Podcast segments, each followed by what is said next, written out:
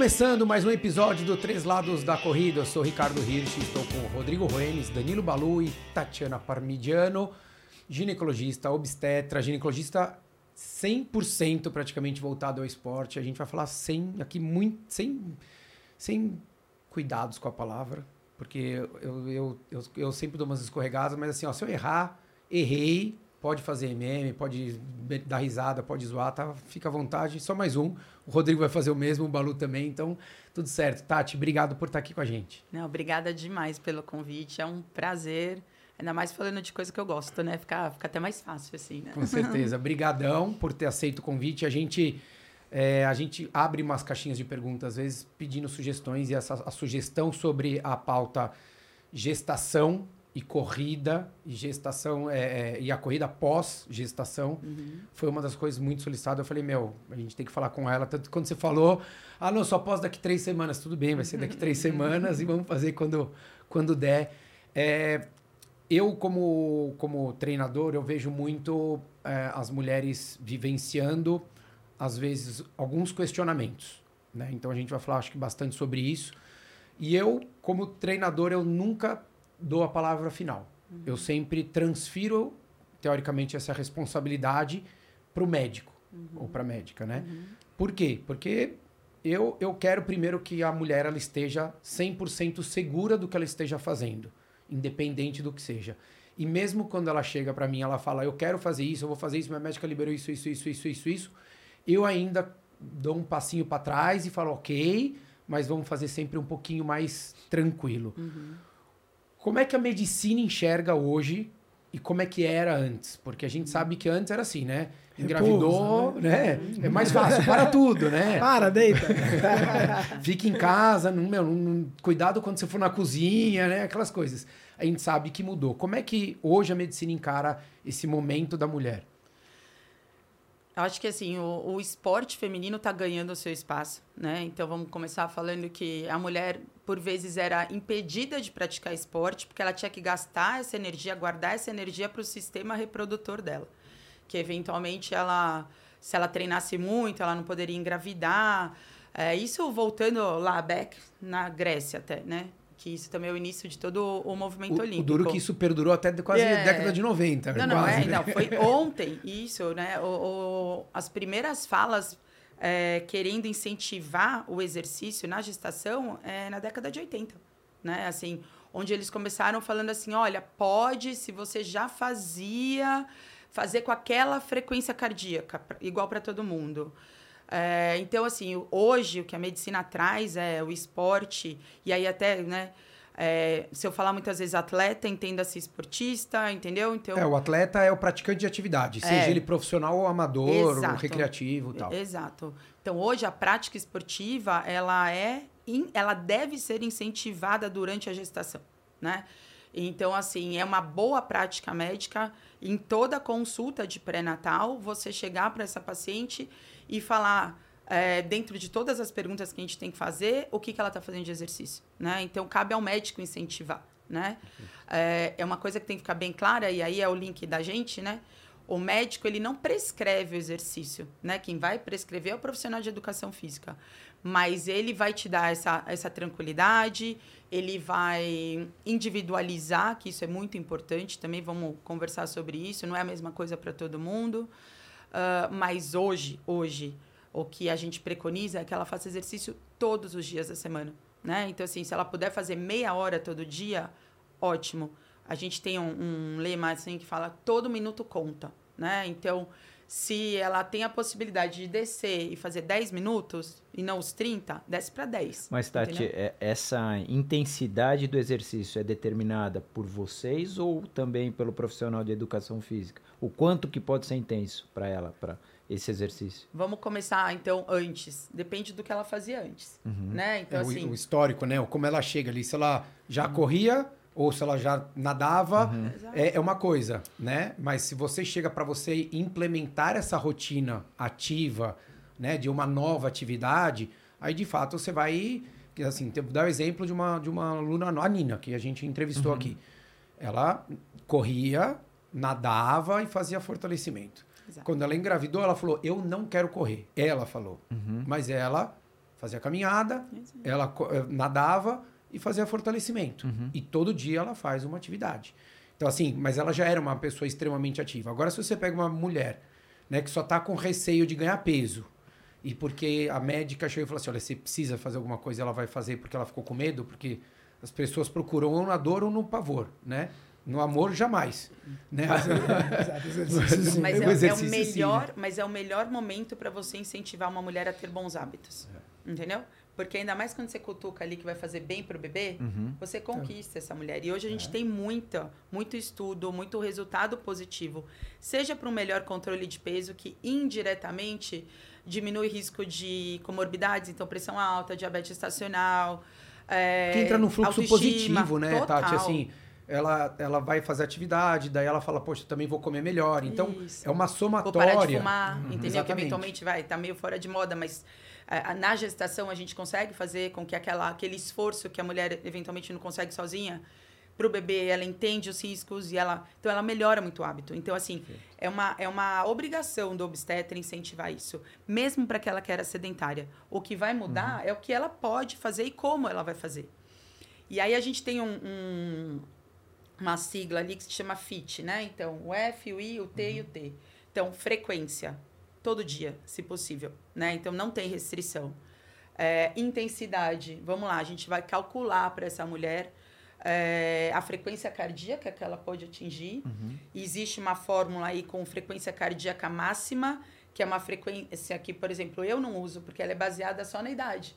Você pode pegar uma mulher de 30, 40 anos que não faz nada, mas eu não posso pôr a mesma frequência para aquela mulher que já é ativa, né?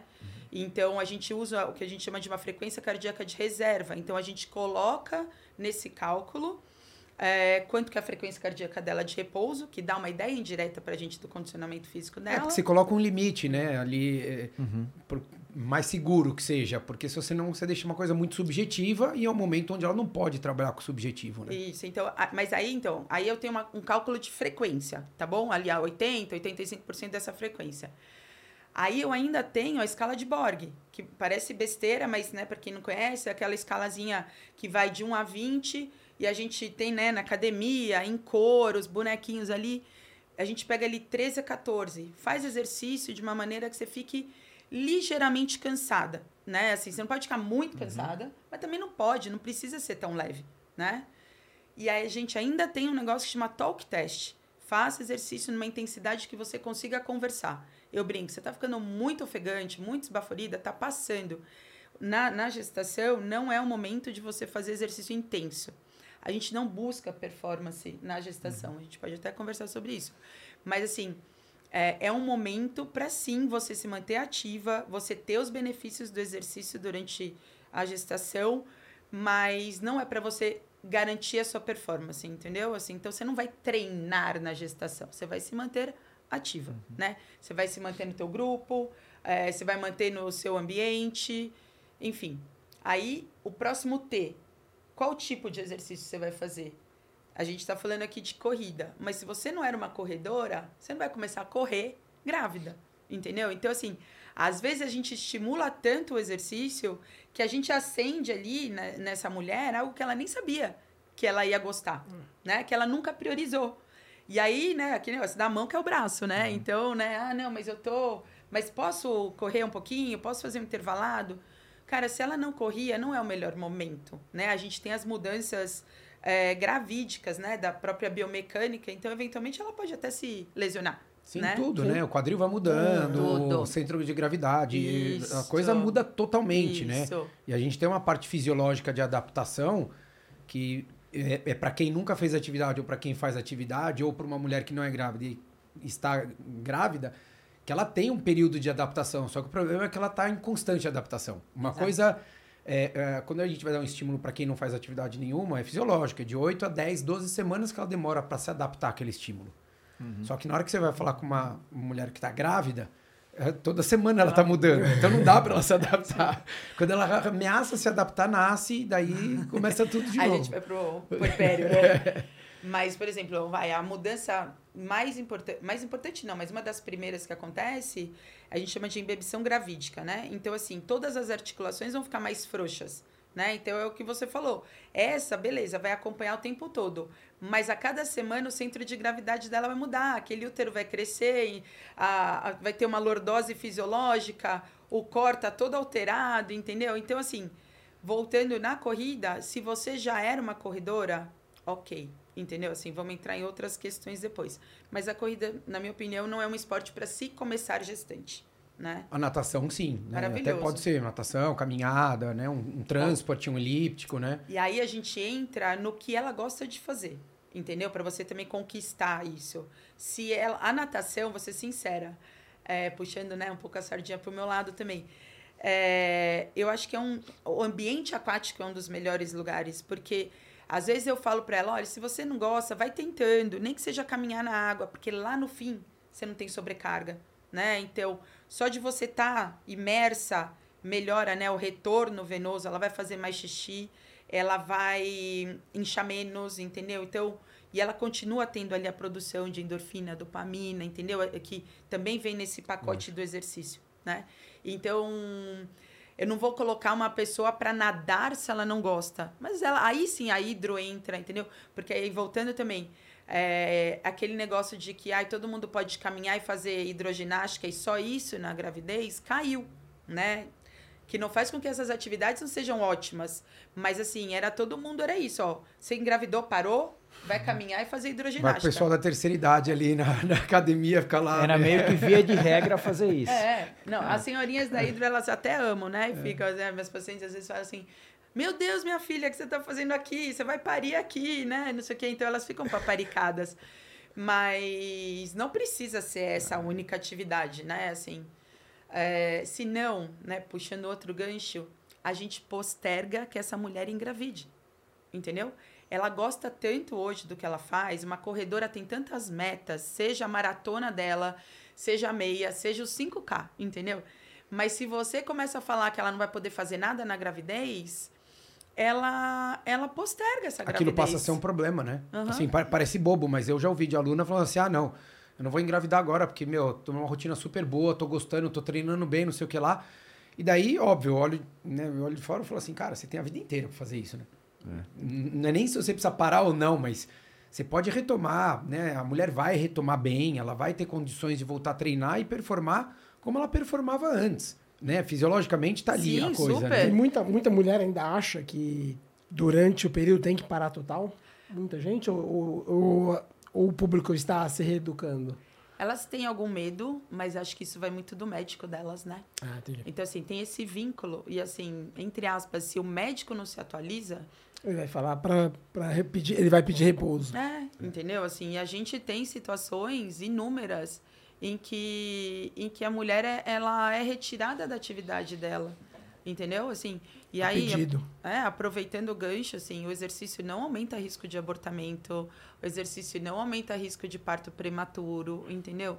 A gente tem contraindicações eventuais ao, ao exercício ou alguns tipos de exercício, né? Às vezes ela não vai poder correr, mas ela pode fazer uma musculação, Sim. entendeu? Um exercício resistido. O que, que, impede a mulher grávida de correr? Qual, qual o problema que tem? Que Cara, acabei ser, de tá? passar um com uma corredora, assim, super querida, a, a, sem entrar em termos muito técnicos, né? Mas a placenta dela era baixa, entendeu? Então, assim, ela aumentando a vascularização, né? Na hora que a gente corre, isso acontece, ela tinha risco de sangramento. Né? Então, assim, e ela correu bastante, porque a gente ficou ali esperando até 26, 30 semanas para essa placenta subir. Mas na hora que ela não subiu realmente nessa reta final, aí tem que restringir. Entendeu? Mas ela parou só no finalzinho. É, é você fala, ela foi longe. E ela ficou ativa o tempo todo, entendeu? Ela continuou fazendo exercício resistido, entendeu? Então, assim, isso não se tornou, que é um outro erro, um repouso absoluto. A gente tem muito pouca indicação de um repouso na cama, entendeu? Assim, até porque a gestante tem também um risco maior de fazer trombose se ficar acamada, né? Uhum. Então, é, exercício de mobilidade, alongamento, é, seja a, a, musculação mesmo, Sim. às vezes a gente tem que tirar o aeróbio da jogada, entendeu? Mas não é para ela não fazer nada, né? Então isso isso tem que mudar, né? Então, mas essa é uma contraindicação, né? Sim. É, às vezes você tem um gemelar, por exemplo, você não vai, é difícil colocar um impacto, ele já tem um risco natural de prematuridade ou eventualmente um colinho que vai encurtando. Sim. Mas meu, deixa ela fazer o resto Entendeu? Lógico. Correr. É, porque a gente tá falando aqui, a gente olha muito pra corrida, mas a, é, a gente tem que pensar de uma maneira geral da, da atividade física. Isso. Né? Eu, como treinador, muitas vezes eu falo isso pra mulher. Eu falo, meu, então vai pedalar no rolo, que seja, não precisa ir pra Isso. rua. Né? Isso. Pedala no rolo, pedala num spinning, vai fazer um transporte, né? É, é, eu acho que se você não se sente segura, né? Porque eu acho que tem muito isso, né, Tati? Eu acho que às vezes mesmo o médico falando, ah, vai, pode fazer, tem aquela característica individual, né? Vocês falam muito, Sim. você é a cara lá no cada é, um é isso, uma, cada né? uma é uma. Isso E, é. assim, você tem que olhar na individualidade. Tem gente que foi criada e, e nasceu com traumas, né? Assim, né? Foi, ou se foi protegida, enfim, o que, não interessa o que aconteceu lá no passado, mas que essa pessoa adulta, hoje ela se sente insegura por qualquer coisa que saia do padrão. Uhum. E daí você não pode colocar forceps que você vai fazer tal coisa, mas que ela tem que se manter ativa. Então, assim, você quer parar de correr, você não tá segura, tá tudo certo. Você tem uma série de outras atividades que você pode fazer, né? Eu brinco que ela só, Tati, eu posso correr até quando? Eu falo, você vai parar antes de eu pedir. Entendeu? Porque assim, é, é o que você falou, essa corredora que você conhecia, ela, ela nem quis. Entendeu? Então você tem que deixar ela à vontade. Porque o corpo dela vai mudar. Né? Assim, Isso. eu tive ultramaratonista que correu até.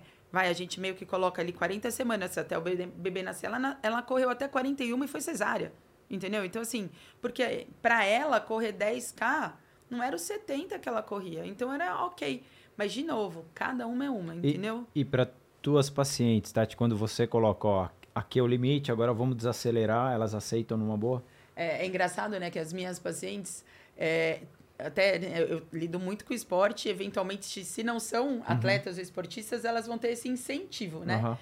Mas eu não preciso, na maioria das vezes, incentivá-las, eu preciso puxar. Ok. né? Então eu preciso colocar. E aí o último T que a gente estava falando era quanto tempo de treino. Então, assim, a gente estabelece com segurança uma hora de treino.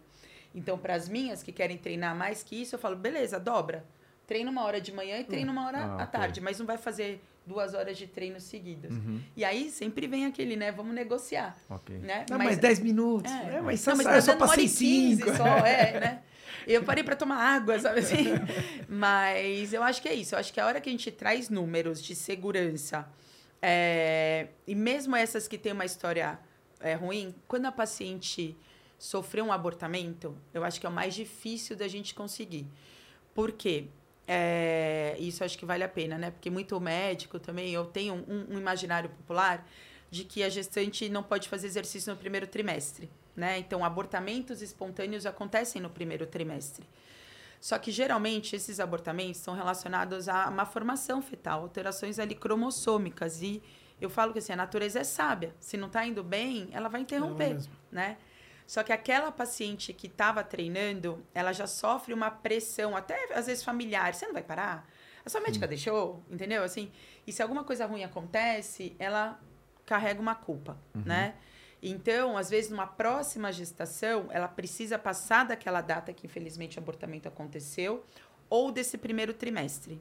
Só que são três meses, né? Assim, então, você destreina em três meses, né? Então, assim, você voltar com outras características fisiológicas, tendo ficado três meses parada, é, não pode ser uma rotina. A gente tem que individualizar, entender o medo dela, entender a restrição, tentar com que ela não fique sem fazer nada, para que ela faça qualquer coisa, mas que a gente não perca tudo para retomar depois.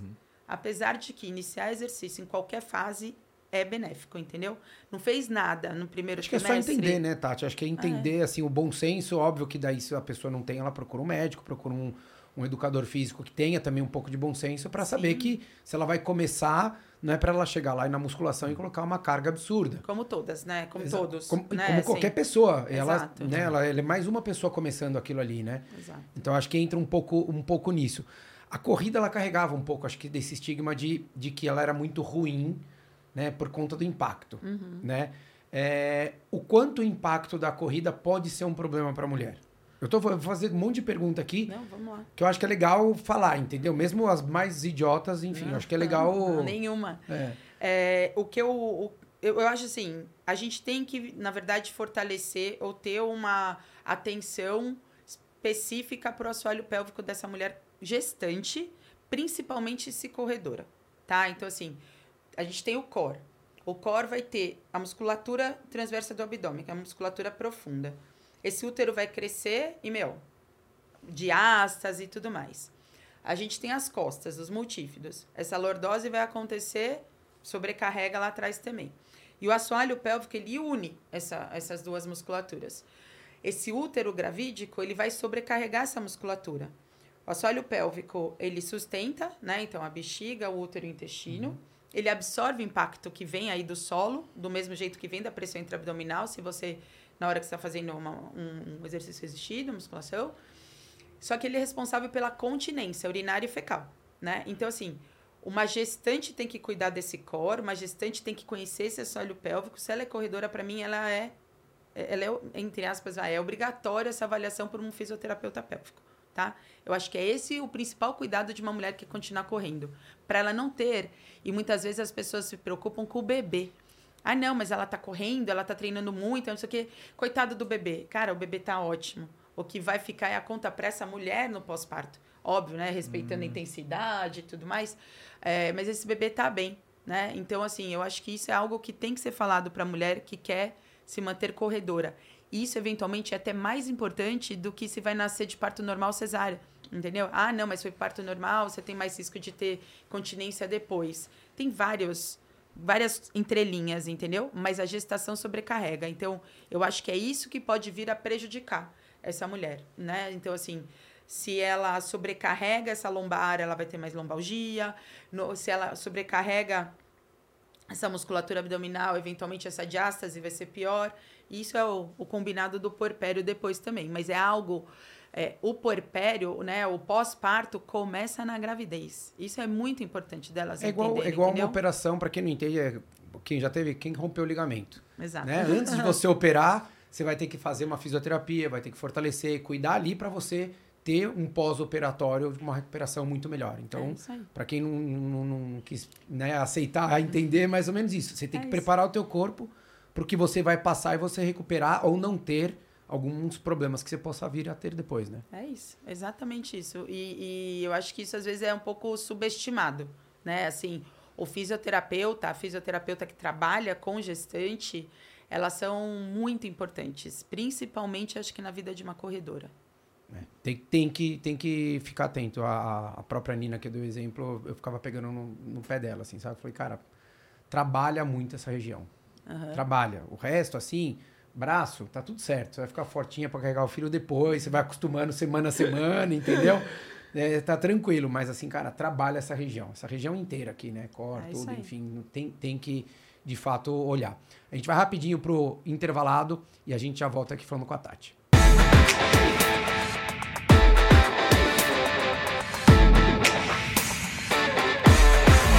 Começando o nosso intervalado, vamos conversar com o Alexandre Stefano, ele que é um dos donos da Velocitar, uma das maiores lojas especializadas do Brasil, uma das mais antigas. O Rodrigo participou da fundação, mais ou menos, quando criou, em 1932, é isso? Acho que é um pouco antes. Porque... Ale, obrigado por estar aqui com a gente. Não, Seja obrigado pelo convite. Um prazer estar aqui com vocês. Legal. Cara, vamos falar um pouquinho da Velocitar. É, acho que a grande maioria dos corredores, principalmente se a gente falar de São Paulo, conhecem. Quem participou das principais provas de São Paulo também, porque a Velocitar sempre esteve presente ali nas expos. Eu queria que você falasse um pouquinho de onde surgiu a ideia, porque a gente sempre fala, a gente bate aqui na tecla, né? Pô, tem que ter especializada no mercado, lá fora a gente vê muito isso tal. E eu queria saber de onde veio né, essa ideia de abrir a Velocitar e como é que foi o, o crescimento e o desenvolvimento da marca. Beleza, eu sou meio um retardatário na Velocitar, né? Apesar de eu estar do lado do, da, da, do começo da história, eu acabei ingressando na Velocitar um pouco mais tarde, assim, em 2014 foi quando eu acabei entrando. Mas assim, quem, assim, toda a criação da Velocitar, na verdade a criação do negócio foi em 1996 o meu primo criou uma loja, uh, uma loja de materiais esportivos chamada Sport Now. Uh, e, e, assim, meu primo tinha leucemia. Quando ele criou a loja, voltou, tá, leucemia, e ele acabou morrendo naquele ano. Mas antes dele morrer, a loja estava abrindo. Meu irmão estava morando com ele na época e participou do projeto. Uh, meu pai e meu tio eram os investidores. Uh, e o Carneiro e o Arthur eram, eram amigos dele de faculdade que faziam um projeto com, com a Cambuci, então eles, eles conheciam uh, a família, estavam envolvidos no negócio. Nesse momento, meu tio chamou os dois que já estavam meio envolvidos com o varejo e falou assim: vocês querem tocar a abertura da loja, tal? Quando o Marcelo melhorar, aí ele volta, tal, e aí vocês pelo menos dão andamento a essa abertura, porque ele abriu a loja e foi para o hospital, né? Uh, e aí eles começaram a tocar a loja, só que acabou acontecendo meu primo morrer. E aí, quando meu primo morreu, Uh, meu tio conversou com meu pai falou: Eu não vou tocar isso aqui. Se os meninos quiserem, a gente dá um jeito, eles ficam aí no negócio e a gente.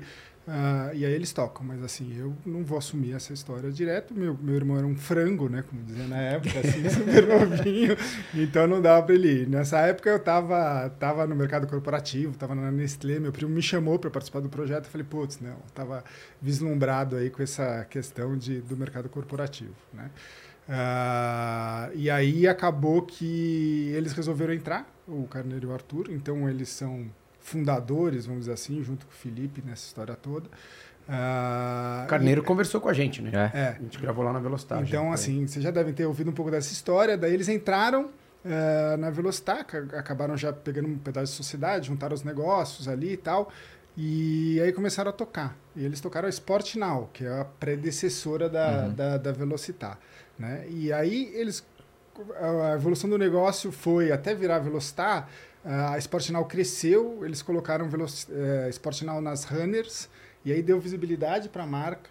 E aí, com isso, o Ricardo Burmanhã da World Tennis viu o negócio e falou: putz, ele queria uma segunda marca para ter uma segunda franquia além de World Tennis. E aí ele falou, gostou e falou: ah, eu quero esse negócio. Foi lá e comprou uh, a marca Sportnal, comprou o, a marca. E aí pagou com, com, com uma franquia da, da World Tennis, mais uma uhum. grana, tal, não sei o quê. Sim, aceita meu é, pai, o velho. E... É exatamente aquela coisa, leva os sapatos aqui e tal, não sei Eu o quê. tenho aqui esses 48 é, aqui, ó, que vão vender, você vai ver. Exatamente. E aí eles é, venderam, viraram franqueados, daí fechou toda, todas as, as runners e tal. E aí chegou um momento, eles estavam acho que com duas lojas da World Tennis e eles queriam expandir a, a loja própria né? Queria expandir a loja própria. Só que não era mais própria, porque já era, já era uma franquia. Ele falou, pô, vão ter duas franquias? Ah, vamos criar uma outra coisa, né? E aí foi nesse momento que nasceu a, a Velocitar, né? Então, assim, eles já tinham visto que o mercado de corrida estava crescendo muito no, em São Paulo, né? Que, assim, essa é uma época de vocês, são mais velhos que eu, né? Assim, época da Corpore, assim, da MPR. Fundação da Corpore. Né? Exatamente.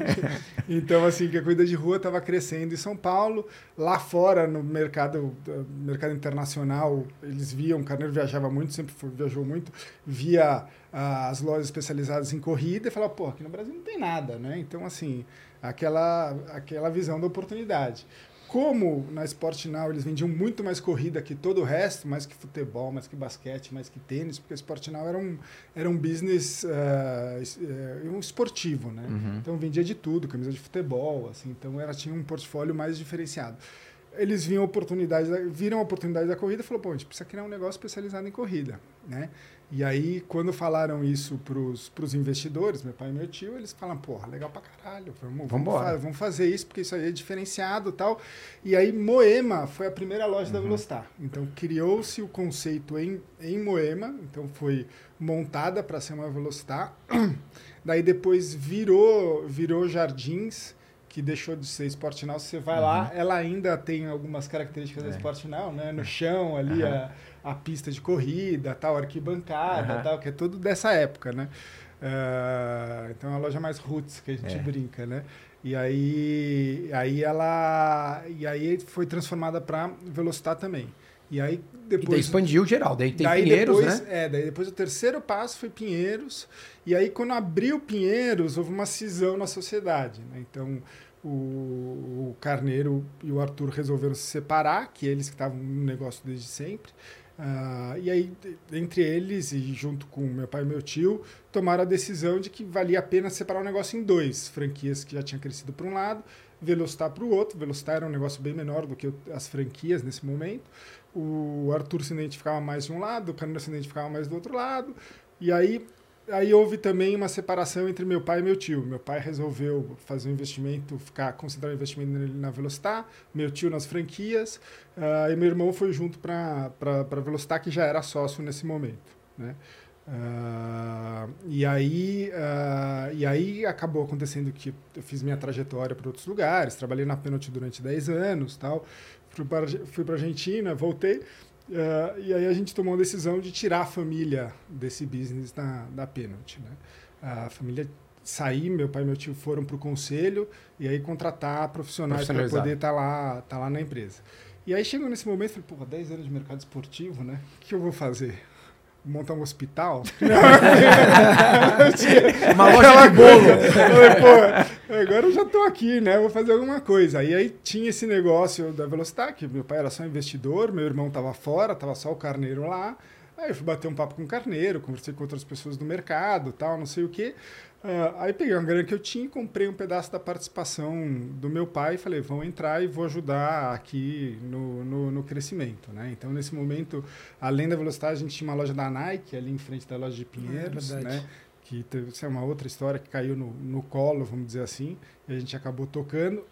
E aí a gente chegou chegou na marolinha do Lula, né? Eu cheguei na marolinha do Lula, aquilo que ninguém ia Sim. sofrer, assim, Imagina, assim, pega quase, nada. quase ninguém quebrou, né?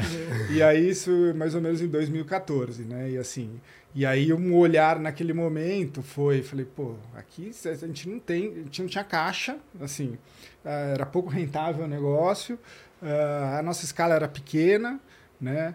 Uh, é, porque né? o, o, mercado cresceu, né, ali, assim, se a gente for pensar de 2000 até 2014, né? É. Mas também é um crescimento que a gente não saiu para números do futebol. Né? Cresceu, mas também cresceu tudo. Cresceram mais lojas. É, né? A, a, o mercado inteiro cresceu, não é só o, com, o público Isso. consumidor, que eu acho que é, esse é não, o, assim, grande ponto. E, né? e, nessa época, assim, nessa época, quando você entrava na Velocitar, você via praticamente duas marcas. Mizuno e ASICS. Então é isso que tinha. Tinha Mizuno e ASICS, a gente tinha, a gente tinha Nike, tinha Adidas. Uh... Mas que também não. A, Adidas na época já tinha uma representação, mas representatividade, mas a Nike ainda não tanto. A, a ASICS e a Mizuno ainda eram muito fortes. Né? Muito né? fortes. Então, assim, o mercado estava concentrado na mão deles. É. Né? E então a gente tinha uma dependência muito grande aí dessas duas marcas. Né? Uh, e, aí, eh, e aí, nesse momento, a gente olhou, eu olhei para o business, né? Assim, a gente fez um, um, plano e falou, cara, assim, só tem uma alternativa aqui para começar a crescer e tracionar, né? Porque esse é um mercado que você precisa ter escala. Se é. você não tiver escala, não, assim, você não consegue brincar. Assim, você Sim. não faz parte do jogo, entendeu? Assim, você tem uma lojinha, tal, assim, é difícil, porque assim, mercado com muita marca, calçado, você precisa ter muitos modelos. Uh, muita modelos cor, muito tem, modelo, muito tamanho. É, muito é um, tamanho. Então, é um estoque muito caro. Então, né? assim, é um estoque muito caro e para você conseguir efetivamente vender, você precisa ter, ter um volume interessante. Né? Uh, aí eu falei, Carneiro, a gente só vai conseguir avançar se a gente tiver escala. Então vamos, vamos atacar primeiro esse oceano azul aqui da, da internet, né? Hum. Vamos ver se a gente consegue escalar aqui, começar a crescer aqui.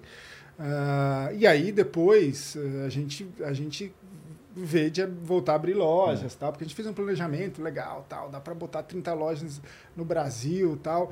Uh, só que capital, é. assim.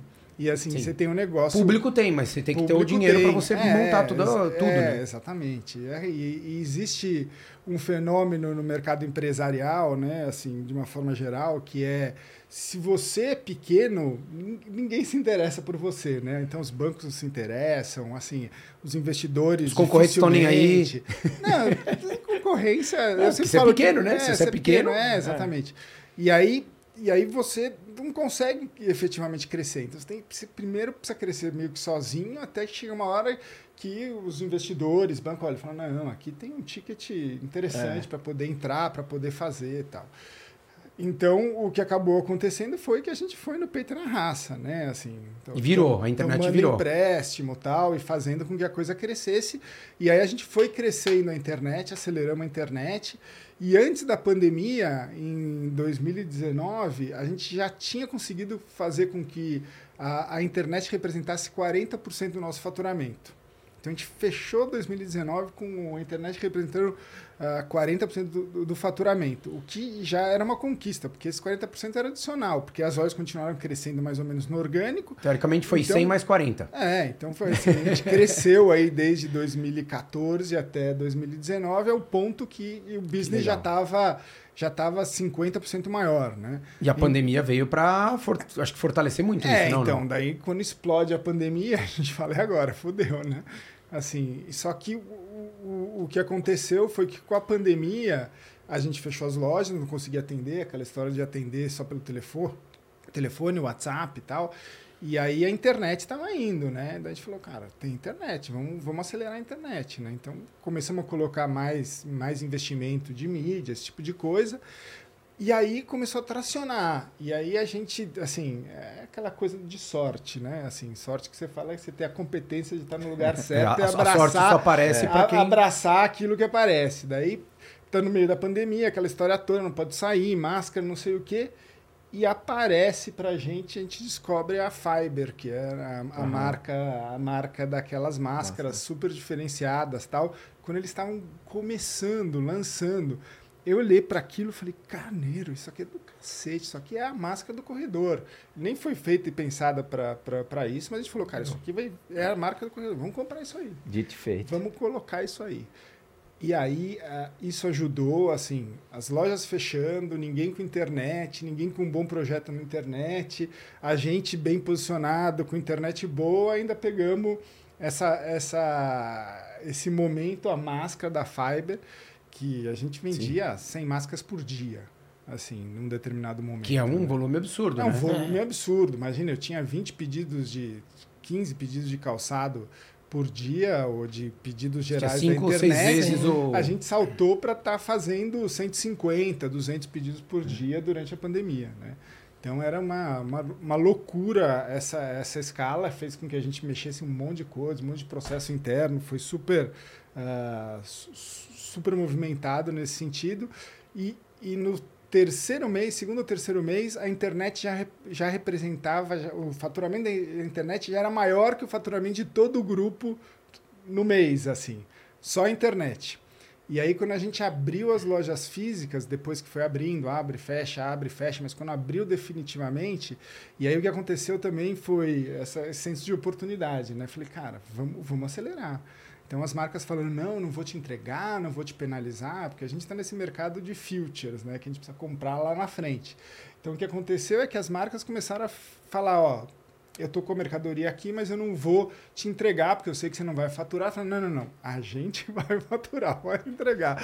Então, assim, enquanto estava todo mundo fechado, a gente continuava recebendo o produto e continuava revendendo, né? Então, e aí na pandemia ninguém podia jogar futebol, jogar tênis, jogar basquete, pra academia. Mas podia correr na rua. Podia correr podia na rua. Correr Quer na dizer, rua. Poder, não pediam para não, mas é, todo mundo ia. Então começou todo mundo correr, corrida, corrida cresceu pra, é. pra caramba e bike, né? Todo mundo também com bike. Verdade. Então assim, as bikes acabaram no mercado e a quantidade de gente correndo aumentou 60%, 70%. Né? Então foi, foi assim, foi uma tempestade perfeita nesse, nesse momento. Né? E aí, com isso, Uh, quando as lojas físicas abriram e a gente já estava bem posicionado na internet, as lojas duplicaram o tamanho. Né? E aí, quando duplicaram o tamanho, porque a gente estava com mais estoque, o modelo, o modelo funcionou. A gente, assim, toda aquela coisa que a gente planejou, tal, não sei o que, funcionou.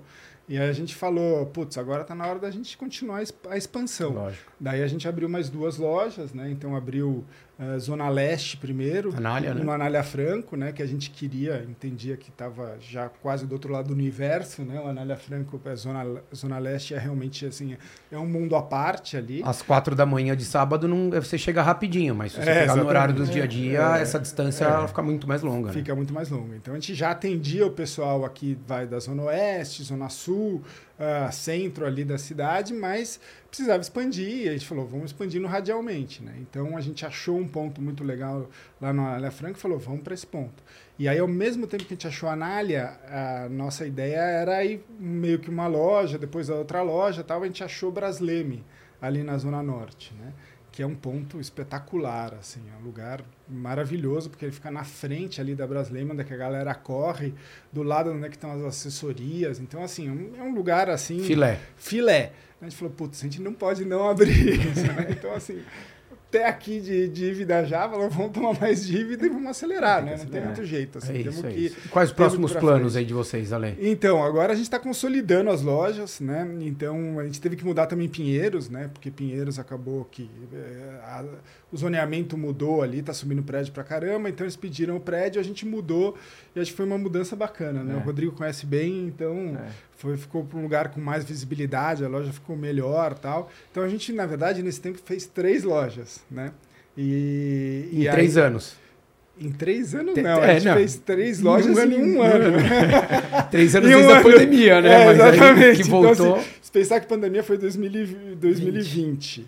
Aí te- Terminamos 2021. 2021, a gente começou com todos os projetos de expansão. 2022, a gente colocou duas lojas e terminou de colocar a terceira agora no começo de 2023. Então, assim, foi um processo bem, bem rápido nessa, nessa história toda. E aí foi que a gente descobriu que depois que você, você passa a arrebentação, tem outras coisas que você pode fazer e você co- consegue efetivamente ir galgando outros passos, né? Ah, então O essa, mercado, essa o escala- mercado é o mesmo, mas as oportunidades É, e, e então- eu acho que o modo operante dá uma mudada. Né? É, não, e assim, e a gente se propôs lá atrás, que eu estava comentando que era a história de, de ah, que a gente só tinha ASICS e Mizuno, né? Então, só ASICS e Mizuno. Daí, quando eu chego, eu falo, pô, ASICS e Mizuno, eu falo, pô, Carneiro, a gente tá na mão de, desses dois caras aqui. Esses caras fizerem, forem bem, forem mal, cara, a gente não pode, a gente precisa expandir, precisa, assim, precisa crescer, né? E aí, com a história da internet, falou, bom, a internet nos permite a gente ter, eventualmente, mais ah, conteúdo de, de produto e variedade, porque a gente vai ter o long tail aqui, tá? o famoso long tail dentro da, ah, da internet. Então, a gente pode até ofertar mais coisas aqui do que cabe dentro da loja, né? Ah, e aí a gente foi falando, pô, precisamos trazer mais marca, precisamos trazer. O problema é que quando você traz mais marcas, até você conseguir equalizar, você está trazendo mais estoque para dentro. E às Mas- vezes e essa você não vai acertar variedade- todos os produtos. e né? essa variedade depende também de você melhorar o fluxo. Então, assim, você tem que. É acerto calcular- e erro, né? Acerto e erro, de certa forma. né? É, é acerto e erro, mas ao mesmo tempo você pré-investe em tudo. Sim, você sim. faz as jogadas, né? Então, cada marca nova que você bota para dentro é, é, é uma mais uma aposta, variedade é uma aposta. competindo E é uma com as outras marcas. Né? Então, assim, então hoje em dia a gente construiu o negócio mais completo de corrida do Brasil. Assim, a gente não tem ninguém que tenha a variedade que, que a gente tem. Depois o Rodrigo reclamar muito, que ele fala, pô, você não tem esse produto aqui, você não tem aquele outro. Eu tenho que levar meus clientes para outro Ah, lugar. eu achei que o aqui." Rodrigo reclamava só aqui, ele também É, reclamava. reclamava lá. Falou, pô, você não tem isso. O, o problema não é esse. O problema é que fala, chega em Moema, pô, não tem isso e aquilo. Eu Vou lá pra Pinheiros. Aí chega em Pinheiros, pô. E agora ele não pode mais reclamar, É, né? Então, não, assim, agora agora, tá tem tudo servido, lá, assim, é. tá bem servido. Então, assim, não tem, vai, não tem Brooks, porque tá lá na mão da Centauro, É. mas é só também, né? É, Assim, exato, o resto não. a gente tem tudo. Então, a gente conseguiu virar esse modelo de, de ser uma, uma marca, assim, uma, uma, uma empresa de, de varejo pro, pro, pro corredor com uma oferta restrita para ter uma, uma oferta super ampla.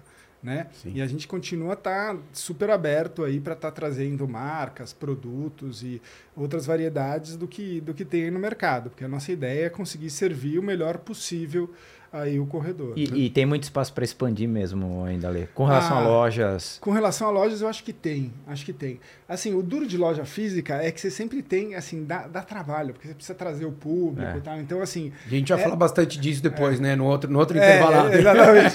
mas, é, mas é um processo meio longo, então você precisa estar meio que preparado É. para isso. E assim, então.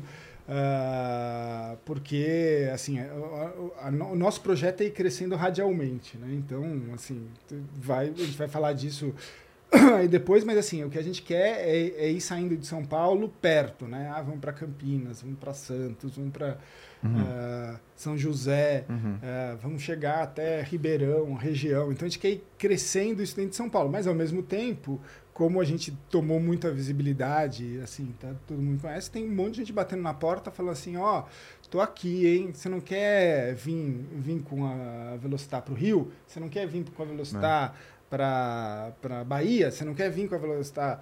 E assim, então tem que é a hora muito- que você passa depois da tem, arrebentação. tem né? muito tem muito empresário aí fora que está querendo pegar uma franquia, vamos dizer assim, da, da, da Velocitar, né?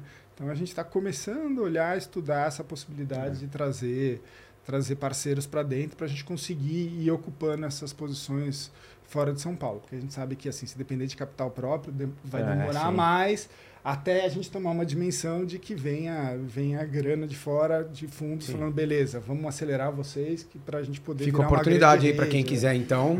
Quem, quem quiser colocar uma grana ali, ó, tá, tá liberado. Exatamente. estamos Legal, Ale. Obrigado, cara. Vamos falar bastante aqui de Velocitar. Vamos falar daqui a pouquinho com o Bruno também no próximo intervalado, contar um pouquinho da, de como é que funciona ali a operação das lojas, enfim, treinamento. Beleza. A gente vai falar com ele. Parabéns pelo projeto. Obrigado por estar aqui com a gente e vamos levar a Velocitar para todo mundo. Maravilha. Obrigadão, gente. Valeu muito. Valeu, Valeu, valeu. é isso aí, tudo mais. Foi mais um intervalado. Espero que vocês tenham gostado. Aguarda que em breve a gente trará muito mais informação para vocês.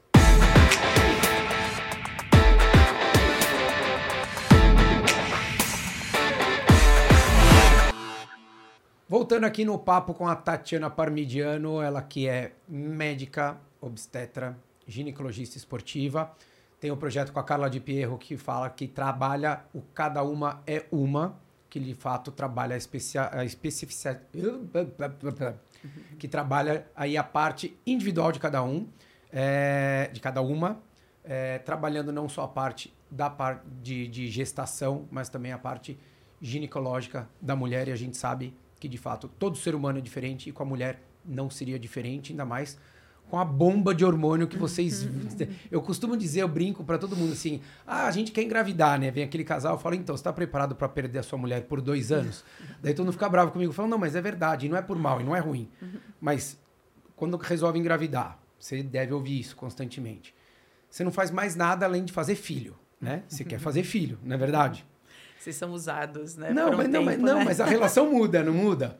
Assim, daí depois, quando engravida, você fica, a mulher fica nove meses, que é uma oscilação, né? Para hormônio, entra hormônio, né? Testosterona, sai testosterona. É, um, é, um, é uma luta. E vocês tendo que lidar com tudo isso, mais a vida normal. Depois que nasce, continua. E até entrar num equilíbrio de tudo, cara, é- é um prazo de dois anos. Brincadeiras à parte. Como é que, como é que a mulher assim é, reage normalmente quando você ela fala assim, Tati, eu preciso fazer atividade, porque eu tô surtando, tô quase matando alguém, ou eu não tô me aguentando, ou eu tô sentindo necessidade. Como é que você faz com essa história do hormônio? Como é que você lida para explicar para elas entenderem que de fato é um período um pouco mais complicado, além do que vocês já vivem constantemente com a menstruação? Na gestação, Na você tá dizendo, gestação. não, eu acho que a gente tem que acolher e, e, assim, incentivá-la. É como eu falei, assim, se não tem contraindicação, tem que incentivar a fazer, é, trazer esse, esse marido, esse pai, acolher, sabe? Assim, entender que é uma fase diferente mesmo. É, mas eu acho que quanto mais segurança a gente dá para ela, para ela que ela tente fazer o que ela gosta, entendendo que algumas coisas vão ter que ser adaptadas, que vão mudar.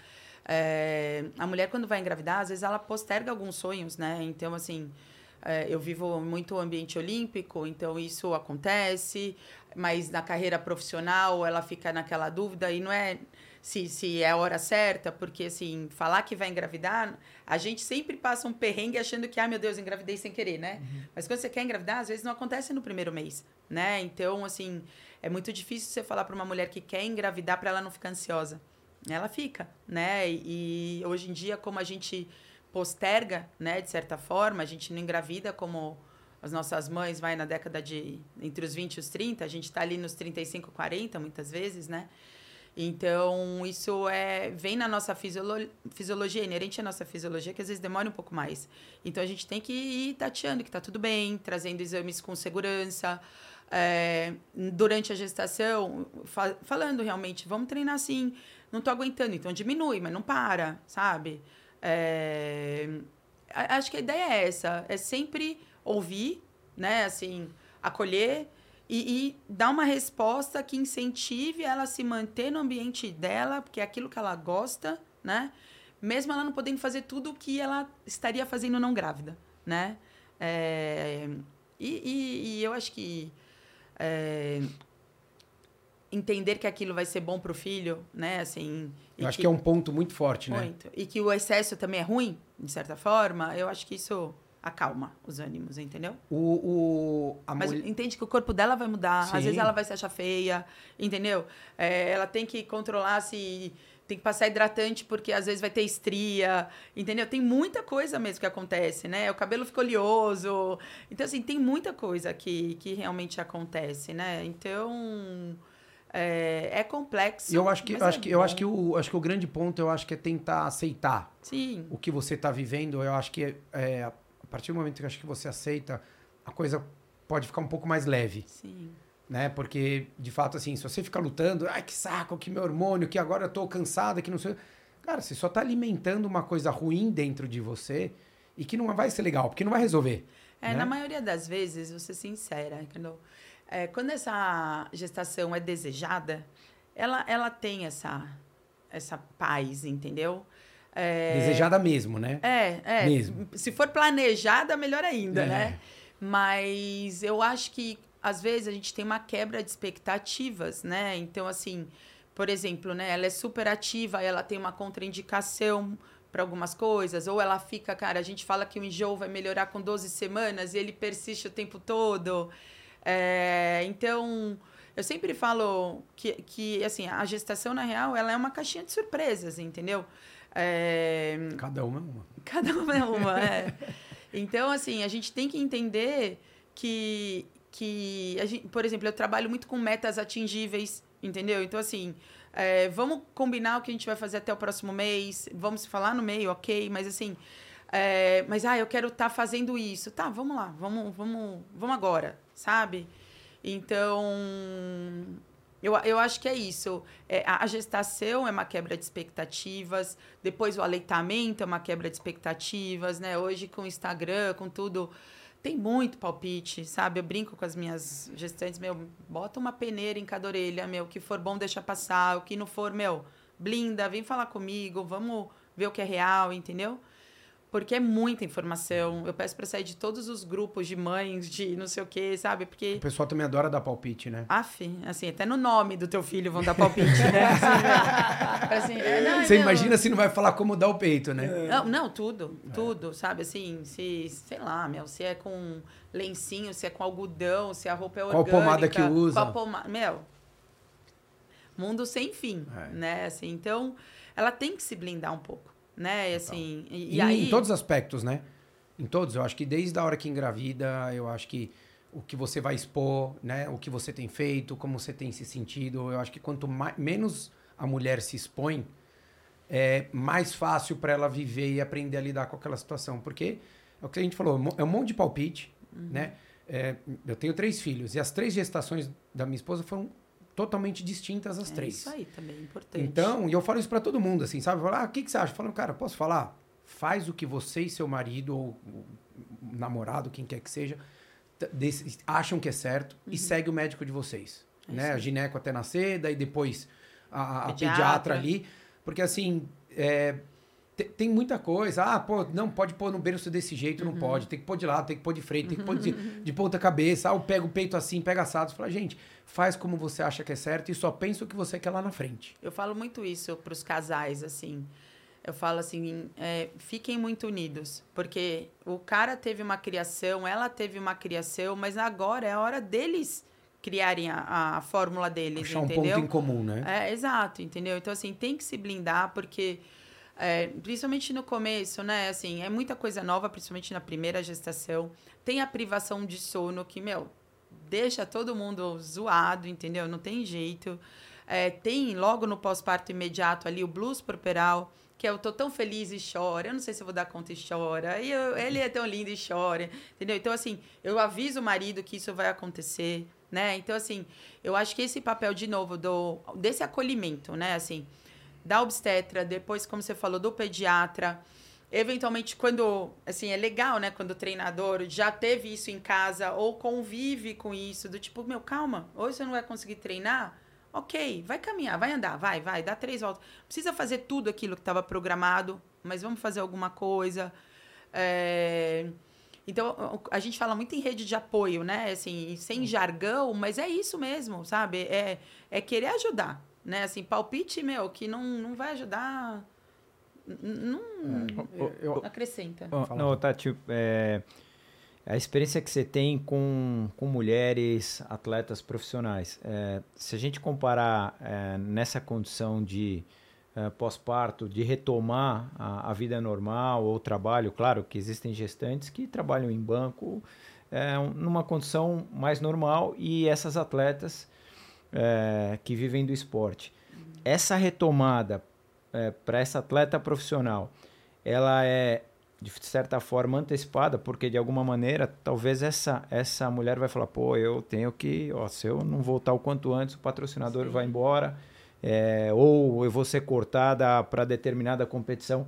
Então essa retomada para atleta profissional, ela é, é, literalmente antecipada ou, ou não muda para uma gestante normal? Não, eu acho que muda. Eu acho que assim, primeiro que tem tem toda tem várias vertentes aí, né? Então tem aquela atleta que espera aposentar para engravidar.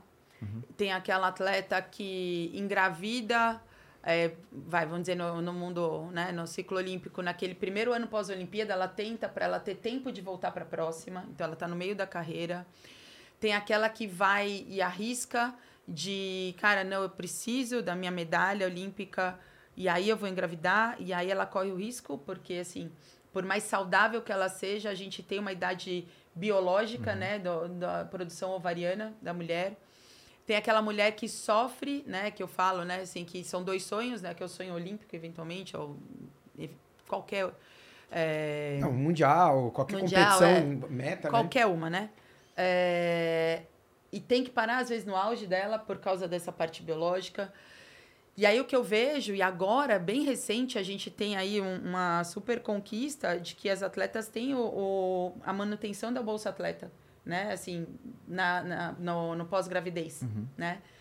Ah, mas se não, eu já tive muito atleta que, que perdeu o contrato, né? E que teve que retomar mais precocemente e se lesionou, né? Assim, então, assim, aumenta o risco de lesão. Pra você ter uma ideia, assim, o corpo só vai entender que ele não tá mais grávido, né? Seis semanas pós-parto, né? E aí ela ainda não voltou ao normal. Aí ela tá regida pela prolactina, pro aleitamento. Então, assim, não é o corpo dela, né? Por isso que eu falei que, assim, essa retomada é muito importante baseado no que ela estava fazendo na gestação. A gente consegue, vocês forem ver agora a Agatha, né? Assim, ela engravidou e voltou agora porque ela quer ainda tentar Paris, né? É, então, assim, a gente tem outras, Fabiana Murer, Poliana Okimoto, elas esperaram acabar a carreira para engravidar. A gente tem a Bright, que fez um ciclo, engravidou e foi vice-campeã olímpica. Então, assim, a gente tem exemplos de tudo. Mas essa pressão de patrocinador, de clube, é, é uma, é É uma real, é realidade. real. É, é uma realidade. Eu acho, que, eu acho que a própria atleta também se é a coloca um profissão pouco, delas, né? elas não têm licença maternidade. Uhum. Entendeu? Infelizmente, muitas atletas não são CLT. Elas não têm isso Hoje a Bolsa direito. Atleta, por lei, ela, ela Sim. permanece Sim. é, pós-gestação. E uma outra conquista que aconteceu no vôlei de praia é, é a manutenção dos pontos. Os pontos. Entendeu? Isso é algo assim, é uma super conquista. A mulher, né, eu só vou puxar um gancho, né? Em relação a isso, ela está conquistando muita coisa, né? Hoje você tem na ginástica artística a possibilidade de você competir de calça e não de colã, na, no vôlei de praia também.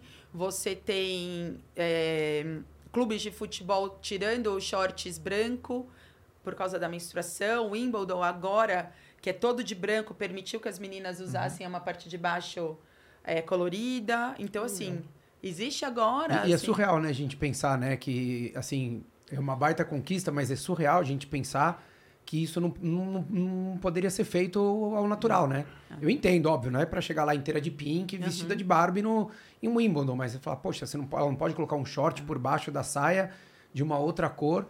Quer dizer, é- é- enfim, eu acho que, de fato, o que você falou, uma baita conquista Uma baita. né? É, é, por mais que seja pareça ser banal, não não poder né, acontecer isso antes, mas tem que comemorar de fato, né? Assim como a própria bolsa, porque Sim. eu acho que o atleta acaba tendo, né, Tati, muitas vezes uma cobrança dele.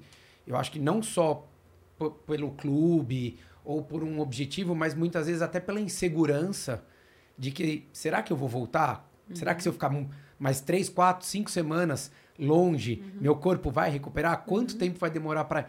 Porque parece bobo, o amador não quer parar. O amador não quer parar quando ele tem uma dor boba, não é uma mega lesão. Ah, deu uma dorzinha na panturrilha. Você fala pro, pro corredor, ó, fica uma semana sem correr e vamos ver. Não, não quer. Não, fui fazer um teste. Né? A gente, quantas vezes a gente ouve isso, né, Balu? Agora, você imagina um, uma- um atleta ou uma, uma mulher, né, profissional, pensando, falar, sabe o que, que é? Fica aí, você vai ficar agora mais. Ela fala, meu, mais tempo parada. Eu acho que a diferença com o profissional é essa parte financeira. É a, é a profissão dela. Ela precisa daquele dinheiro, entendeu? Mas. É compreensivo. eu acho. É, porque tem o sonho da conquista, mas tem também a questão necessidade. da necessidade. É, mas no amador, assim, eu tenho algumas é, pacientes, assim, de diferentes assessorias que, cara, assim, foi muito legal, porque elas correram, eventualmente elas pararam, e que eu recebo elas voltando, sabe? Assim, então, é, a, a maratona que ela fez pós-gestação tem um valor gigantesco. Principalmente, eu tive paciente, tipo, Taíla, Lúdia, elas, meu, os maridos estavam esperando elas na linha de chegada com o filho, entendeu? Então, assim, por isso que essa parceria é importante, do cara entender também que, que ela, beleza, ela virou mãe, vai ser tudo diferente, mas que as vontades e os sonhos dela continuam ali. Ela quer voltar para aquela vida dela. Nunca mais vai ser igual. Ponto. Mas não precisa acabar, né? Assim, é, enfim, eu acho E não que... precisa que- achar que também assim não vai ter uma outra oportunidade, né, Tati? Óbvio que o profissional e o amador, a gente sempre bate nessa tecla aqui, que são mundos totalmente distintos. Eu acho que é óbvio, a gestação é um processo é, é, único da mulher, independente dela ser profissional ou amadora, ela vai ter que passar pelo aquilo que o corpo dela mandar. Né? Então tem umas que vão passar super bem, tem umas que não vão, tem umas que vão ter problema, tem umas que vão ganhar mais peso, outras menos peso. Mas isso é de fato cada uma. Mas a, a realidade do profissional e do amador, ela é muito distinta. O amador, ele tem o direito de. Ah, eu posso ficar mais seis meses para voltar ao esporte. Né? O, o profissional, e eu entendo o lado do clube também. Também. Não é que. Porque todo mundo fala, ah, é um absurdo. Eu acho que é um absurdo, simplesmente na hora que engravidou, falou, não vou mais te pagar tal. Mas é como uma empresa, olha, tá bom, você engravidou, tá tudo certo, vou honrar meus compromissos. Você vai ter um tempinho, mas depois de tanto tempo você tem que voltar, porque de fato uma É mão aí. lava a outra e, e é negócio. É negócio. É Hoje, negócio, muito. né? Então, uma, uma, uma atleta, é, às vezes a gente tá falando de atleta, mas às vezes até modelo, né? Quantas Uhum. mulheres que vivem da imagem, ela tem a gestação, tem muitas que param, não dão o peito, né? Uhum. Ah, não, tô sem leite. Não, a gente sabe que tem um monte que é migué, que não, Uhum. que não dá, porque quer voltar à vida o quanto antes de tudo, de viagem, de compromisso, de voltar peso, de alimentação. Uma série de coisas que, óbvio, para quem tá do lado de cá e tem uma visão, é muito fácil a gente apontar o dedo. Mas a gente tem que entender de fato que cada um tem uma vida e o pós-gestação, todo mundo tem que voltar para sua vida e seus compromissos. E eu acho que esse que é o grande assim, um dos grandes pontos que você tem deve ter de dificuldade lá. Entender, né, quem é aquele atleta amador, o tamanho daquele atleta amador e o tamanho do atleta profissional. Eu acho que isso que requer uma atenção muito grande. É, na atleta profissional, o que eu costumo tentar pedir é assim, é, vive esse momento, entendeu? Assim, dando essa segurança de que ela vai voltar, sabe? Assim, o, o corpo dela pode não estar idêntico, como a gente brincou, ah, tem uma estria, tem uma barriguinha, sobrou uma pele, mas, cara, ela é, é, é, é totalmente compatível que ela volte em alta performance. E eu repito isso de verdade, assim, para que ela consiga concentrar e curtir aquela gravidez. Senão ela sofre, né? Assim, sofre real, não curte, né? É, o amador varia muito, porque às vezes, é, é, obviamente, né? Tirando de novo, não tem essa parte financeira, mas essa mulher sente falta dela, entendeu? Então ela quer voltar para se reencontrar no que ela gosta de fazer, né? É, com menos peso, né? E aí, vou puxar, né, de novo, os homens estão se reinventando, né? Meu pai não trocou uma fralda, né? Assim, vocês aí espero terem trocado. Pô, entendeu? Eu era Ferrari da fralda, Então, meu. Cronometrava. é, tá vendo? É isso aí mesmo, tem que aprender. É. Eu falo lá na minha casa, assim, a hora do banho era a hora do meu marido, entendeu? Assim, meu, eu faria, o- eu ia fazer o que eu quisesse, mas assim, meu, e até eu falo pra elas, deixa ele e sai. Porque senão a gente fica palpitando, entendeu? Então, assim, sai. Então, é, se puder ter ajuda, meu, amamenta depois no pós-parto e vai fazer seu exercício. A gente entrando um pouquinho, é legal você ir treinar depois que você esvazia a sua mama. Entendeu? Então, se você tem essa ajuda, é, é o seu momento. O nenê vai estar tá ali embriagado mesmo, meu, vaza. Entendeu? Não, isso não quer dizer, né, que é, não quer estar junto, não quer fazer aquilo, e não precisa ser. Você vai dar, sei lá, seis, sete vezes o peito uhum, durante uhum. o dia. Então, você fazer sua atividade em um momento pós a, a, amamentação, não, é. tem, não tem problema nenhum, né? É uma questão de se organizar também, entendeu? É. Porque assim, eu brinco que eu tenho uma frase que fala, nasce uma mãe, nasce uma culpa. Né? Assim, você acha que se você não fizer essa mamada, ou se chorou um pouco mais, ah, não, foi porque eu fiz aquilo. Não, você tem que administrar isso também, entendeu? Porque é. Cuidar de um bebê consome. Mas é mais fácil ela conseguir fazer isso daí se ela tiver uma parceria. Ah, sempre. Então, assim, é, eu não falo que eu, eu falo que eu não sou o melhor marido e não sou o melhor pai. Uhum. Mas eu sempre procurei uhum. ser o mais presente possível uhum. e entender. É, então, assim, por exemplo, a Renata, minha esposa, ela ia dar o peito. Cara, na madrugada eu acordava e ficava com ela. Uhum. Deitava no chão ali, ela ficava dando peito, daí eu colocava para rotar, isso. trocava a fralda e tal. Porque também não adianta nada, e eu falo isso abertamente para todo mundo, assim, não adianta nada ela tá destruída e eu tá meninão. Uhum. Por que, que adianta eu acordar assim, ah, beleza, ah, mas tem que trabalhar? Não, ela também trabalhava. O mundo real hoje é esse, o homem e a mulher vão trabalhar, né? A grande maioria. Então não adiantava nada eu acordar e chegar às sete da noite e falar, pô, legal, uhum. tô, né, vamos sair jantar. E eu olhava do lado, tinha um, um corpo, um defunto, né? Um zumbi, né? Um zumbi. E posso te falar uma coisa, Carlos, que eu falo muito, e eu falo isso para os maridos, eu falo assim, ó, quem vai perder é você, sabe, de certa forma, assim, porque... Muito. Porque as fases passam muito rápido, né? Eu costumo também que é outra pressão em cima de tudo. Ah, aproveita que passa rápido, mas toda fase é boa, né? Assim, então, curtam todas. Mas eu falo às vezes pro marido, eu falo assim, é, se você sair de manhã e voltar à noite, ela trocou oito fraldas, ela já sabe trocar. E você, meu, vai ali. Eu acho que essa participação é para você curtir teu filho, entendeu? Para você fazer as suas memórias, para você. É uma pena até que a gente não tem uma licença a paternidade, né? Assim, para às vezes são cinco dias, cruel também, né? Mas eu falo isso, eu Mas boto eu acho que a licença dele. é relativo, Tati, porque eu acho que se a pessoa é quer... É o dia a dia, né? Né? Uhum. Assim, final de semana, não é a grande maioria que trabalha de sábado uhum. e domingo. Uhum. Não é a grande maioria que chega depois das 8 da noite em casa. Você fala, ah, eu chego. Não, não ninguém chega todo dia às 10, 11. Se chega às 10, 11 não entrou às 8. Uhum. Então você também pode fazer o primeiro turno ali do dia. Uhum. Né? Então, assim, é o querer, né? É o querer. Eu acho que você tem que estar tá afim. Eu lembro uma vez que eu estava com a minha esposa, a gente estava no, no Shopping Guatemi e a gente combinou com um amigo nosso. E eles tinham um filho, deu seis meses de diferença. Então, daí eu peguei e falei pra, pra minha esposa e pra amiga. Falei, ó, fica aí, a gente vai dar um rolê de carrinho. Daí fui eu, amigo uhum. meu, e ele com o carrinho, eu com outro. De repente, falei, hum, número dois. daí ele olhou assim e falou, e agora? Eu falei, e agora? Vamos trocar, né, cara? Ele, aonde? Eu falei, sei lá, meu, não tinha... Meu, entrei no banheiro masculino, na pia. Trocador na pia meu amigo olhou assim e falou: Eu nunca. Ele falou para mim: Eu nunca troquei uma fralda. Eu falei, cara, então aprende aí, cara. É assim, ó. Porque eu sou uma Ferrari. Sou da... Ferrari. Os novos não vão entender o que é a Ferrari de trocar fralda, né, Balu? É o é, meu ninja. 10 segundos, pá, pá, pá, pá, pá. Tava ali. Mas eu lembro disso não como uma coisa meu, eu tive que trocar fralda. Não. Tava nem aí, tomei mas, xixi na cara. Só, mas só essas lembranças, um dia você vai contar pro seu filho, entendeu? Você tá aqui dando risada. É isso. Contando. Não, meu filho fala, pai, você é mó pedreiro, você trocou ah. na, minha, minha fralda na pia. Eu falei, é, na pia que alguém lavou o rosto também, entendeu? Então o pior é o cara, não sou eu. Porque eu só troquei ali e lavei. Mas brincadeiras à parte, eu acho que assim, é óbvio, não é que, que você tem que assumir mais do que é. Eu acho que, de fato, é uma coisa muito da mulher até pela relação que se existe, né? Não é eximir o homem, nada disso. Uhum. Mas eu acho que ele tem que fazer parte. Eu acho que, assim, de tudo, sabe? Saber ali como é que é, ah, preparar o leite, ah, trocar fralda, é, ah, passar pomada no bumbum quando assa. Porque, de fato, são momentos onde até fortalece essa parceria do homem e mulher. Uhum. É e, e, com a criança é, é, é mais até futuro, mas é hora que estabelece. Porque o homem ele tá ali e ele vai ser passageiro. Ele, não, ele nunca vai tocar aquele avião ali. Ele é, vai não, ser é. passageiro. Desde a hora que vocês querem engravidar, né? Que vocês falam, tá bom, vamos ter filho, né? A gente é passageiro. até a hora que nasce e depois continua. Daí depois, mais para frente, sim, acho que as coisas vão, né, vai dando uma nivelada ali no que na distância e na relação que se existe.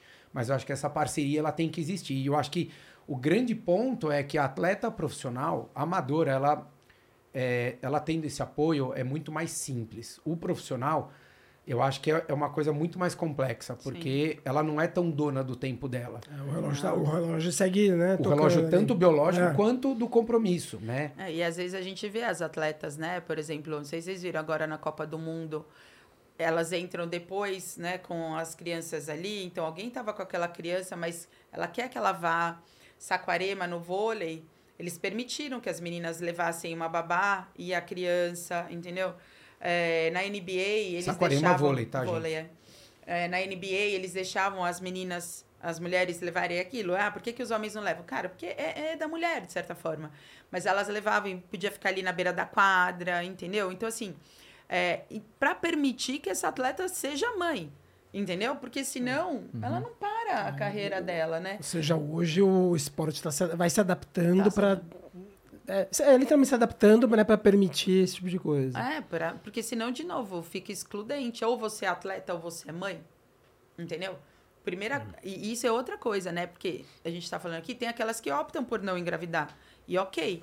Mas geralmente a primeira coisa que uma menina ganha é uma boneca. Ela, ela cresceu para ser mãe. Como é que ela chega ali na hora em que o esporte virou a vida dela e ela tem que escolher entre as duas coisas que ela ama, né? E, e geralmente acaba sendo que as, é, justamente a, a, atleta que tem a opção de engravidar durante, ali no meio da carreira, são as mais bem-sucedidas, né? Porque hum. tem o dinheiro tal, tem a, a, a, posição de destaque, ela pode. Aquela que está ali na na, no limiares ela não tem essa opção, é, né? Balu, você pega 35 anos, que é um ponto de corte bem importante na vida da mulher.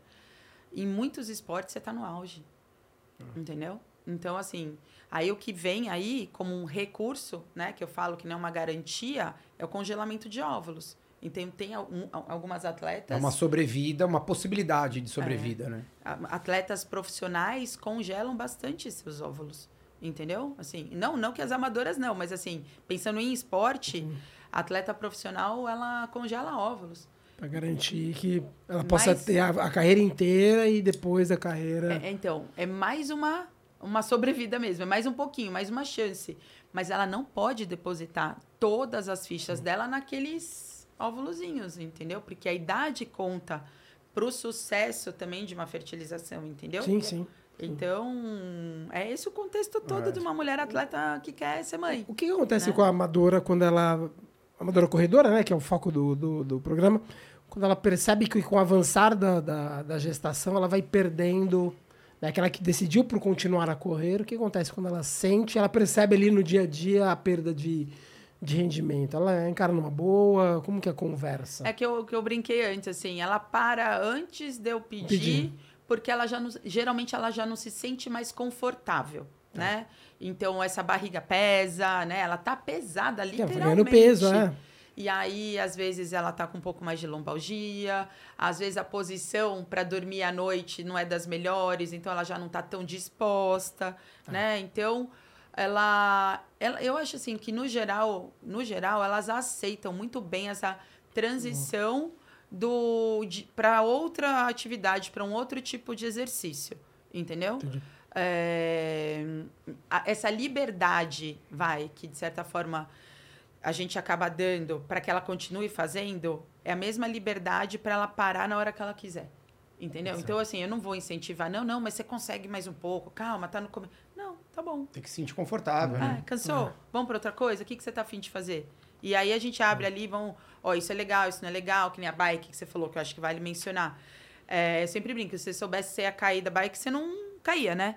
Então, uma gestante não, assim, eu não, não, né, não incentivo que ela pedale na rua, né, em qualquer lugar, mas vai pro rolo, que é que é um ambiente mais controlado, controlado, seguro, entendeu? Vai pro rolo, tipo, continua. a intensidade que você quer, não tem nada, né? Não tem Entendeu? risco nenhum, né? Então, se mantém ativa, muda, né? Assim, se descobre, vai fazer e outra eu acho coisa. Que, e eu acho que tem o, o, o, mundo hoje que a gente vê, né? Tanto, tanto atleta, tanto amador quanto profissional que passou por esse processo e retomou, eu acho que serve de exemplo para muita gente, né? Então, assim, você fala, ó, meu, tem campeã de maratona, de triatlon, meu, campeã olímpica de diversas modalidades que foi mãe e voltou. É isso aí. Né? Então n- não é uma coisa impeditiva e que fala assim, olha, agora você vai ser e você, o teu corpo, mesmo que você queira, ele não vai voltar. Não. Se você quiser e a tua vida teoricamente continuar como era antes, apenas com um filho ou uma filha agora, você vai voltar. Então acho que isso também acho que facilita um pouco o trabalho de vocês hoje, não? Não, não? total. Assim, no esporte, vamos dizer, profissional, super.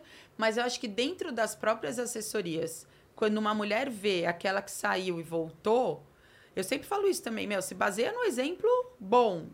Segue aquele exemplo daquela pessoa que fez o que você gostaria de fazer. Porque você tem o exemplo que vai reclamar, que vai falar toda hora, ai, você nunca mais vai dormir igual, é, ai, você nunca mais vai recuperar teu peso. Ah, cara, tudo bem, você pode ficar nessa linha, mas vai ter aquela que, meu, blindou isso e voltou. Segue ela, entendeu? Assim, dá uma filtrada. Então, eu acho que dentro das assessorias, como tem muita mulher que tá correndo, é, essa, muitas vão engravidar e vão realmente inspirar, né? Assim, influenciar positivamente as que estão do lado. Por isso que eu acho que é muito, muito benéfico que a mulher continue naquele espaço dela, entendeu? Assim, é muito importante. Sim, e, a, e a corrida é um, é um esporte que não é de pessoas jovens. Né? Então você não, você não pega menino, e mu- mulher e homem de 20 anos que falam, "Ah, vou correr. Ah, tem, tem dois, três, mas a grande maioria é 30, 35 mais. Então já entra numa fase onde a mulher, é, é, se ela não foi mãe, ela- vai passar num processo de ser mãe, né? um processo gestacional, aliado à, à corrida, à atividade física. Tem até veio uma coisa agora na minha cabeça que também é muito engraçado, né? Que pega, né, essas que são corredoras mesmo, né? E aí elas começam a não treinar igual. Aí diminui o ritmo. Aí elas já sabem que já tá rolando um burburinho. Ai, acho que ela tá grávida, sabe assim? Entendeu? Assim, ela ia fazer aquela maratona, mas, meu, eu perguntei se ela tinha se inscrito. Então, assim, o ambiente já tá entendendo que essa mulher tá na fase ali de que isso vai acontecer. Fica ali esperando o primeiro trimestre, um ultrassom para dar notícia. Às vezes o, o pai, né, tá transbordando para falar, entendeu? É, mas o ambiente tá acolhedor para essa, pra essa corredora, entendeu? Muito, muito, muito. Desde o Isso, começo. isso é verdade. É, então, né? Isso é verdade. A, a corrida, de fato, eu acho que ela, ela pode. Acho que o, o grande ponto do programa é esse, né, Tati? Eu acho que assim, é a gente falar que a ati- atividade física, seja a corrida ou alguma outra, que a mulher já praticava antes de é, ficar grávida, eu acho que pode se permanecer dentro de um padrão normal de, de gestação, mantém a, a atividade. Acho que esse que é o grande ponto, né? Sim. Daí, óbvio, gerir ali a carga que vai, vai existir em cima da rotina que ela vai ter e a vida que ela vai levar. Acho que é esse Exato. que é o grande ponto, né? E aí, só pra gente levantar alguns pontos, né? Assim, é, um ambiente airejado, ela bem hidratada, não vai correr em jejum, não vai fazer nenhum exercício em jejum. Nunca, tipo, não, não necessariamente acompanhada, mas que assistida, vai, é isso, supervisionada. Assim, isso. sim. é, sangrou, parou. Tá com dor, parou. Entendeu? Assim, o atleta normal que às vezes. É, é, como é que fala? Aguenta, né? Essa dor. Não, não, tá doendo, mas beleza, vou tocar. A gestante, para, vamos reavaliar. Não é que você não vai mais voltar, mas vamos ver o que aconteceu, entendeu? Você não pode cronificar uma dor na gestação, né? Assim, vai. Por causa de toda a mudança de biomecânica, é ruim, né?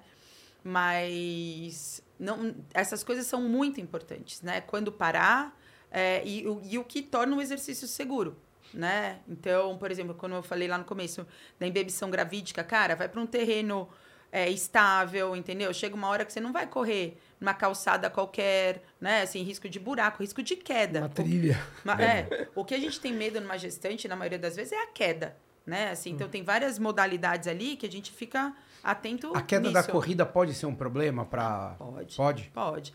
Entenda que esse, esse bebê está super protegido, né? Então tem é, a musculatura, tem o útero, tem o líquido, mas a gente tem uma placenta ali que eventualmente num trauma ela pode descolar. Isso é grave, gravíssimo, né?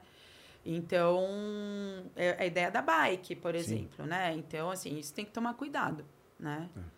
É, e só voltando, né, puxando um pouquinho, é, o pós-parto tem que ser também gradual, né? Que a gente estava falando, com essa mesma premissa, entendendo que ela tem que estar tentando dormir bem, para que ela esteja disposta, para que ela coma, é, para que ela amamente, para que ela coloque um top de alça larga para sustentar essa mama, entendeu? Então, assim, são os cuidados, né? Voltando naquele mesmo assoalho pélvico. Dependendo dois tops, dependendo do. Tem, tem Depende- mulher que tem é. que colocar dois tops e bem Isso. estruturados os dois. Exatamente, é isso aí. Eu sei tudo. É, tá. é isso aí. Voltando naquele assoalho pélvico que acabou de passar, eventualmente por um, um parto vaginal, ou que acabou de sair de uma sobrecarga da gestação. Então, é dele que a gente vai começar. É num transporte que a gente vai voltar, é num agachamento. Aí você vai caminhar, aí você vai trotar, aí você vai correr. Entendeu? Mas é um retorno gradual, né? E... E acho que é respeitar cada fase, né? Super. Também, né, Tati? Assim, de tudo, né? Eu acho que. Ah, pô, teve parto normal. Ah, volta antes. Mas calma, não é porque você não teve uma. Né, não fez uma mega cirurgia, né? Que a cesárea é, mas. Uhum.